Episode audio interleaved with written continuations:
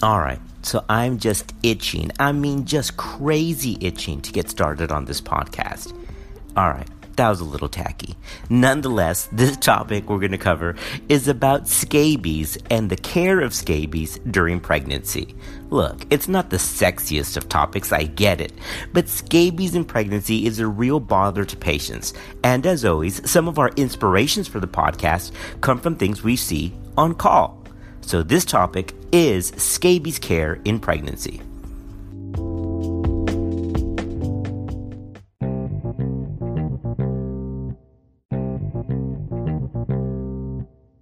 Scabies is a parasitic skin infestation caused by the human mite Sarcoptes scabies. Close person to person contact is the most common means of transmission of this mite. It can also be spread by sharing towels, bedding, or clothing, as the mites can survive 24 to 36 hours outside of a host. Once on a human host, the female mite can be fertilized by the male, and then, after impregnation, the female burrows into the stratum corneum and lays eggs. The eggs hatch in three to five days, releasing larvae that develop into mature mites in one to three weeks. An infected individual typically presents within two to six weeks after the initial infestation with intense itching that is worse with heat, like after a hot bath, and at night when the female is more active. Now, the most commonly affected areas includes the webs between the fingers and the flexor surfaces of the wrist, the axilla, waist, the feet, and the ankles. The face, the scalp, neck, palms, and soles can also be involved in infants and small children, but in the tropics, both children and adults may have these areas affected. Scabies can therefore be difficult to differentiate from other types of skin conditions like contact dermatitis, folliculitis, even eczema or psoriasis. However, the severe pruritus that is worse at night and spares the head and neck makes the diagnosis of scabies much more likely. Alright, now look, let's be real. Although scabies is not considered a life threatening condition, the infestation can be extremely uncomfortable, so a correct diagnosis and treatment is necessary. The selection of an appropriate agent in pregnancy should be based on safety and efficacy. Although the diagnosis is typically made based on the physical exam and the patient's history, at times when the diagnosis is in question, the diagnosis can be facilitated by a scrape of the skin lesion and the use of microscopy. Alright, when we come back, let's take a look at some of the options and what is considered the safest option for scabies in pregnancy. Permethrin, also known as Nix, 5% cream is considered the drug of choice for treating scabies in patients, including pregnant women. Percutaneous absorption of the medication following typical topical application is poor at less than 2%, so the risk of adverse effects is minimal.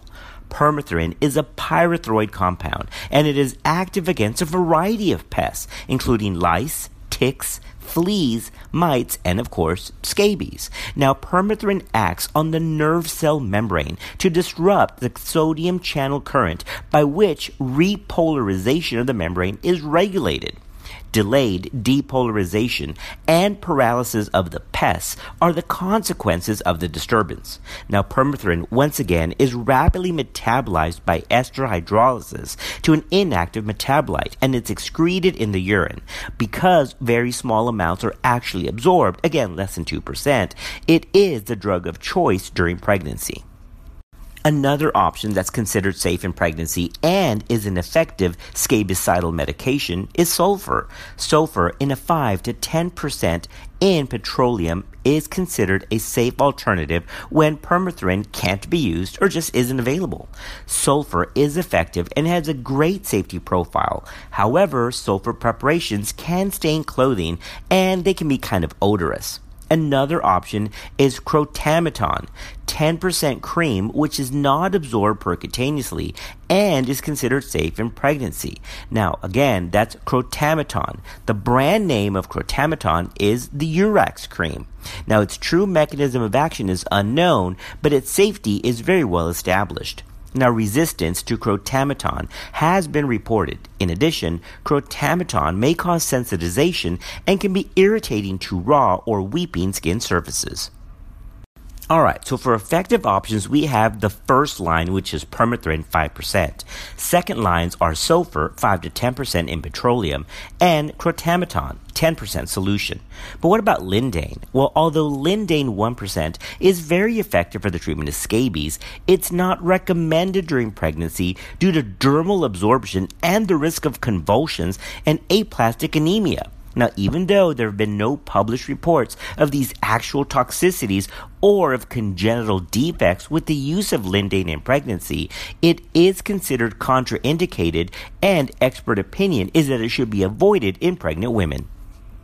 All right, well, let's wrap up this podcast with a quick review of another topical or oral option, but it definitely is third or fourth choice because of safety concerns. That medication is ivermectin. Now, in addition to the medications already discussed, topical or oral ivermectin has been investigated and in one study was found to be just as effective as permethrin. Now, the most effective dose has been found to be 0.2 milligrams per kilo every two weeks for two dosages.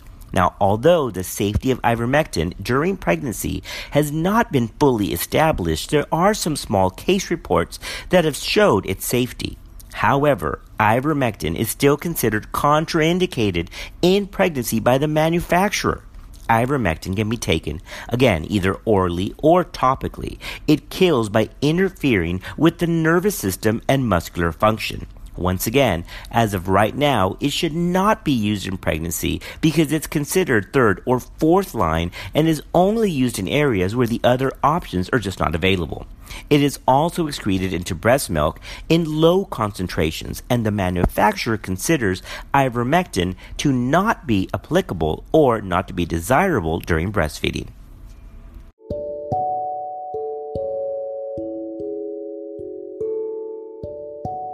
All right, I told you, not the sexiest of topics, but the truth is, scabies does happen during pregnancy, and it's a source of concern and bother to the patient. Thanks for listening. We'll see you next time on Clinical Pearls.